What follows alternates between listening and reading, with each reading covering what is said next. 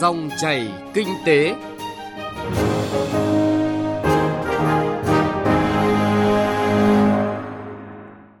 Biên tập viên Trung Hiếu xin chào quý vị và các bạn. Rất vui được gặp lại quý vị và các bạn trong dòng chảy kinh tế hôm nay. Chương trình có những nội dung chính sau đây. Hoàn thiện quy định thu hút đầu tư trong dự thảo luật nhà ở sửa đổi. Lượng điện tiết kiệm được trong lúc thiếu điện càng nhiều ý nghĩa.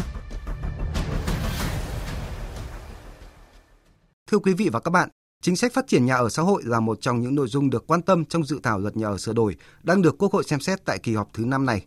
Trong đó, nhiều ý kiến góp ý cần có những quy định phù hợp để thu hút nhà đầu tư xây dựng nhà ở xã hội.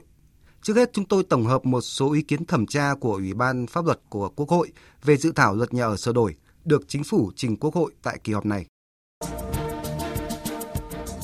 Về ưu đãi đối với chủ đầu tư nhà ở xã hội để bán, cho thuê, mua, cho thuê, đa số ý kiến trong Ủy ban pháp luật tán thành về quy định của dự thảo luật, đồng thời đề nghị bổ sung quy định tỷ lệ tối đa phần quỹ đất riêng để xây dựng công trình kinh doanh dịch vụ, thương mại trong dự án nhà ở xã hội nhằm bảo đảm chặt chẽ, tránh sơ hở có thể bị lạm dụng trong việc đề xuất dự án đầu tư xây dựng nhà ở xã hội, nhưng mục tiêu chính là để có đất xây dựng công trình kinh doanh dịch vụ, thương mại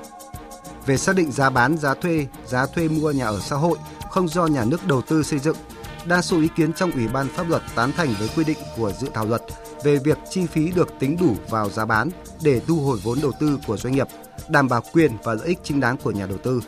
Tuy nhiên, để đảm bảo minh bạch, chặt chẽ, đề nghị nghiên cứu làm rõ các chi phí hợp lý khác được tính vào giá bán hoặc quy định các nguyên tắc, điều kiện để chi phí có thể coi là hợp lý khi tính vào giá bán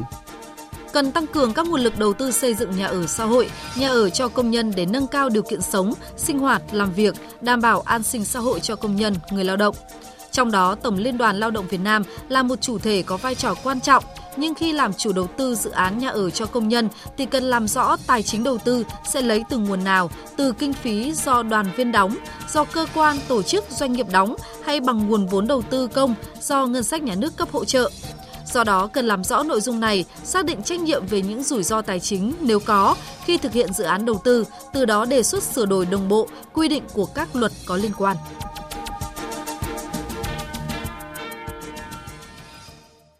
Thưa quý vị và các bạn, sáng thứ hai tuần tới, Quốc hội sẽ bắt đầu đợt 2 của kỳ họp thứ 5 Quốc hội khóa 15 với phiên thảo luận ở hội trường về dự án luật nhà ở sửa đổi.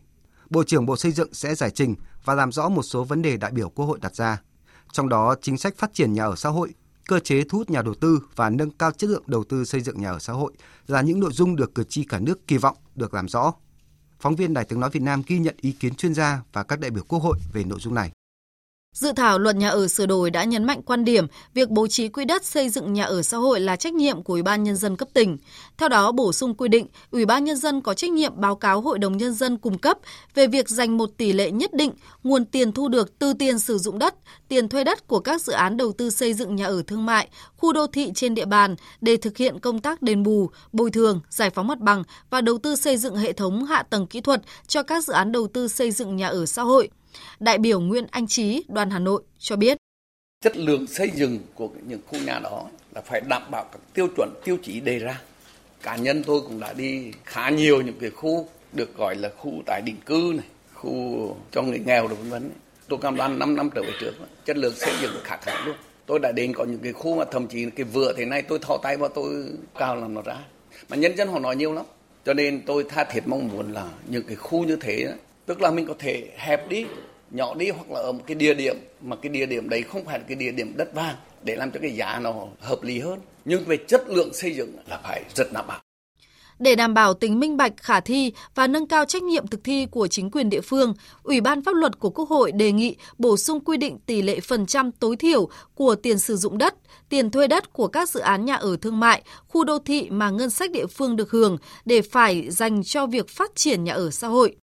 Đối với quy định về dành 20% quỹ đất dự án bất động sản thương mại để xây dựng nhà ở xã hội, đại biểu Phạm Văn Hòa, đoàn Đồng Tháp phân tích, cần tạo cơ chế để địa phương chủ động xác định quỹ đất cho phát triển nhà ở xã hội để đảm bảo hài hòa với điều kiện kinh tế của vùng và của khu dân cư.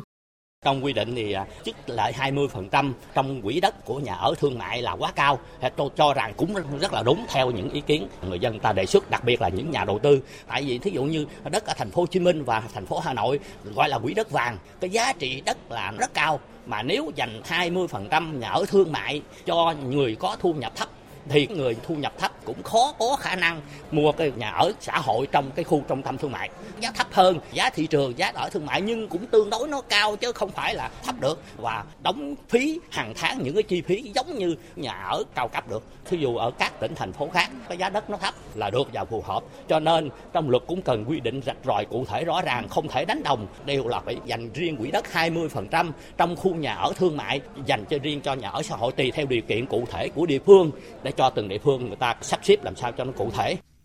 Tại dự thảo luật nhà ở sửa đổi đã đặt vấn đề về tài chính cho phát triển nhà ở, như quy định về các nguồn vốn phục vụ cho phát triển nhà ở, trong đó có nguồn vốn của nhà nước và hình thức huy động vốn khác từ xã hội.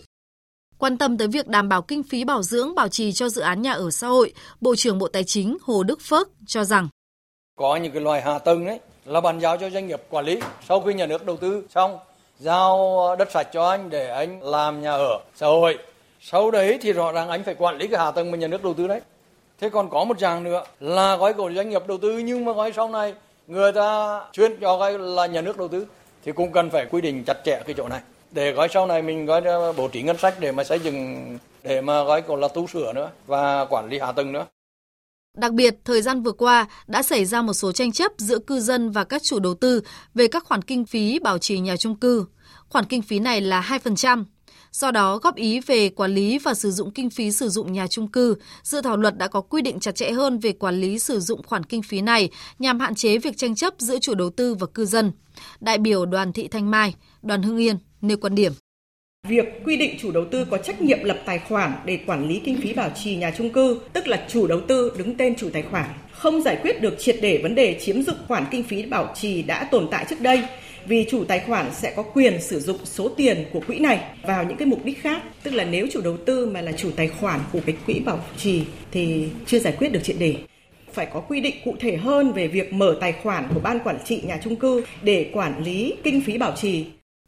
Ngoài ra, có nội dung ý kiến đề nghị cần có cơ chế kiểm soát chặt chẽ của nhà nước để tránh sơ hở lợi dụng như là bố trí quỹ đất, xây dựng nhà ở xã hội, ưu đãi chủ đầu tư nhà ở xã hội, đối tượng được hưởng chính sách nhà ở xã hội. Qua nghiên cứu, giả soát, Ủy ban pháp luật cũng nhận thấy dự thảo luật nhà ở sửa đổi còn có một số quy định chưa thống nhất với các luật hiện hành và các dự thảo đang trình Quốc hội tại kỳ họp này. Cụ thể là Bộ luật dân sự, luật đầu tư, luật xây dựng, luật đấu thầu, dự thảo luật đất đai sửa đổi, dự thảo luật kinh doanh bất động sản sửa đổi. Do đó cần tiếp tục ra soát, hoàn thiện các chính sách hỗ trợ, ưu đãi, thủ tục hành chính về nhà ở xã hội, nhà ở cho công nhân khu công nghiệp. Có như vậy mới vừa đảm bảo chặt chẽ, vừa có cơ chế kiểm soát phù hợp để tạo thuận lợi cho triển khai xây dựng và phát triển nhà ở xã hội, theo như mục tiêu là đến năm 2030 có ít nhất 1 triệu nhà ở xã hội cho công nhân và người có thu nhập thấp.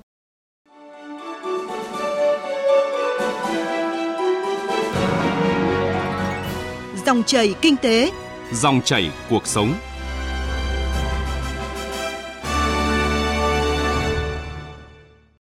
Xin chuyển sang một vấn đề kinh tế đáng chú ý khác. Thưa quý vị và các bạn, nắng nóng gay gắt, thời tiết khắc nghiệt, hiện tượng El Nino kéo dài khiến mực nước ở nhiều hồ thủy điện xuống thấp và không thể phát điện, gây thiếu điện ở miền Bắc. Một trong những giải pháp hữu hiệu được đưa ra nhằm giảm áp lực thiếu điện là phải cắt điện luân phiên, chính là tiết giảm bớt các thiết bị điện và triệt để tiết kiệm điện, nhất là trong các thời gian cao điểm nắng nóng. Rõ ràng, lượng điện tiết kiệm được trong lúc thiếu điện càng có nhiều ý nghĩa. Phóng viên Nguyên Long có bài đề cập nội dung này. Liên tục trong những ngày đầu tháng 6 vừa qua, các công điện chỉ thị của Thủ tướng Chính phủ về đảm bảo điện đã được đưa ra. Giải pháp quan trọng trong các chỉ đạo này đều nhấn mạnh tới việc phải triệt để tiết kiệm đối với tất cả các tổ chức cá nhân sử dụng điện. Trước đó, ngày 15 tháng 5 năm 2023, Bộ Công Thương, cơ quan quản lý nhà nước về lĩnh vực này đã tổ chức phát động chương trình đẩy mạnh tiết kiệm điện trên toàn quốc, kêu gọi Ủy ban nhân dân các tỉnh thành phố, các bộ ngành trung ương đẩy mạnh công tác truyền thông, tăng cường tuyên truyền phổ biến sâu rộng bằng nhiều hình thức phù hợp tới các hộ tiêu thụ điện nhằm sử dụng điện tiết kiệm trong bối cảnh cung ứng điện gặp rất nhiều thách thức. Đến nay, cả 63 tỉnh thành phố trên cả nước đã ban hành các văn bản chỉ đạo đảm bảo cung ứng điện, tiết kiệm điện trên địa bàn. Trong các giải pháp để đảm bảo cung cấp điện, tại cuộc họp báo chính phủ thường kỳ tháng 5 vừa qua, một lần nữa Thứ trưởng Bộ Công Thương Đỗ Thắng Hải nhấn mạnh vai trò đặc biệt quan trọng của việc tiết kiệm điện. Vừa qua chúng ta nói rất nhiều đến cái việc tiết kiệm điện, nhưng mà cũng xin khẳng định lại thì không phải là khi thiếu điện thì chúng ta mới phải tiết kiệm điện và đây là một cái chính sách xuyên suốt và có thể nói là lâu dài từ trước đến nay. Nhưng đặc biệt cái việc này là có ý nghĩa khi tại thời điểm này khi chúng ta đang thiếu điện thì cái việc tiết kiệm điện là càng phải cần được quan tâm và phải làm được rất là quyết liệt. Theo tính toán, trung bình mỗi ngày cả nước tiết kiệm được hơn 20 triệu kWh điện, tương đương 2,5% lượng điện năng tiêu thụ hàng ngày.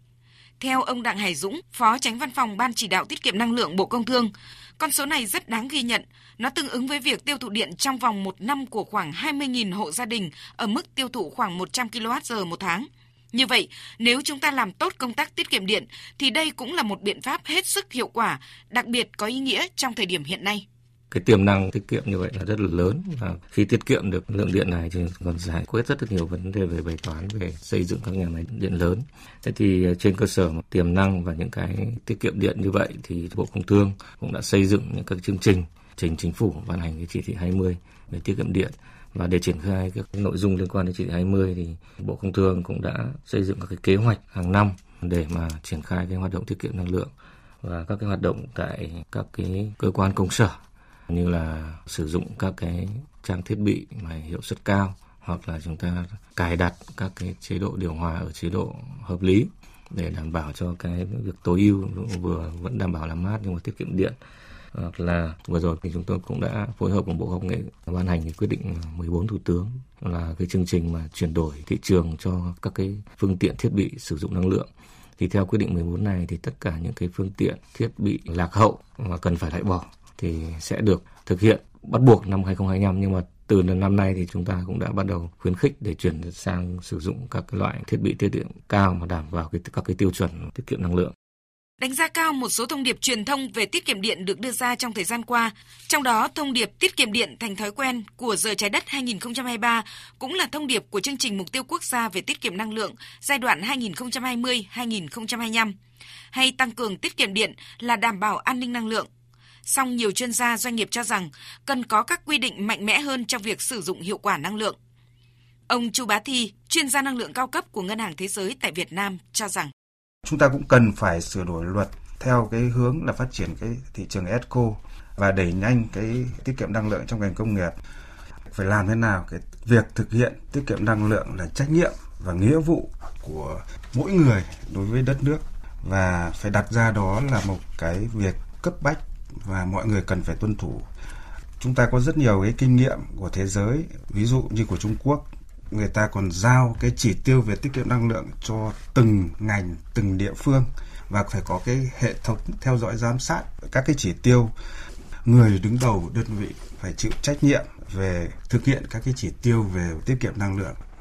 tức là nhà nước cần phải có cái biện pháp mạnh mẽ hơn để doanh nghiệp và người dân tuân thủ thực hiện tiết kiệm năng lượng. Sau hơn 10 năm thực thi luật sử dụng năng lượng tiết kiệm và hiệu quả, hiện Bộ Công Thương đang tiến hành sửa đổi luật này nhằm tuân thủ các chỉ đạo tại nghị quyết số 55 của Bộ Chính trị về định hướng chiến lược phát triển năng lượng quốc gia của Việt Nam đến năm 2030, tầm nhìn đến năm 2045, cũng như các cam kết tại COP26 về biến đổi khí hậu. Theo kế hoạch, năm 2024 sẽ hoàn thành việc sửa đổi, bổ sung luật để trình Quốc hội xem xét trong năm 2025.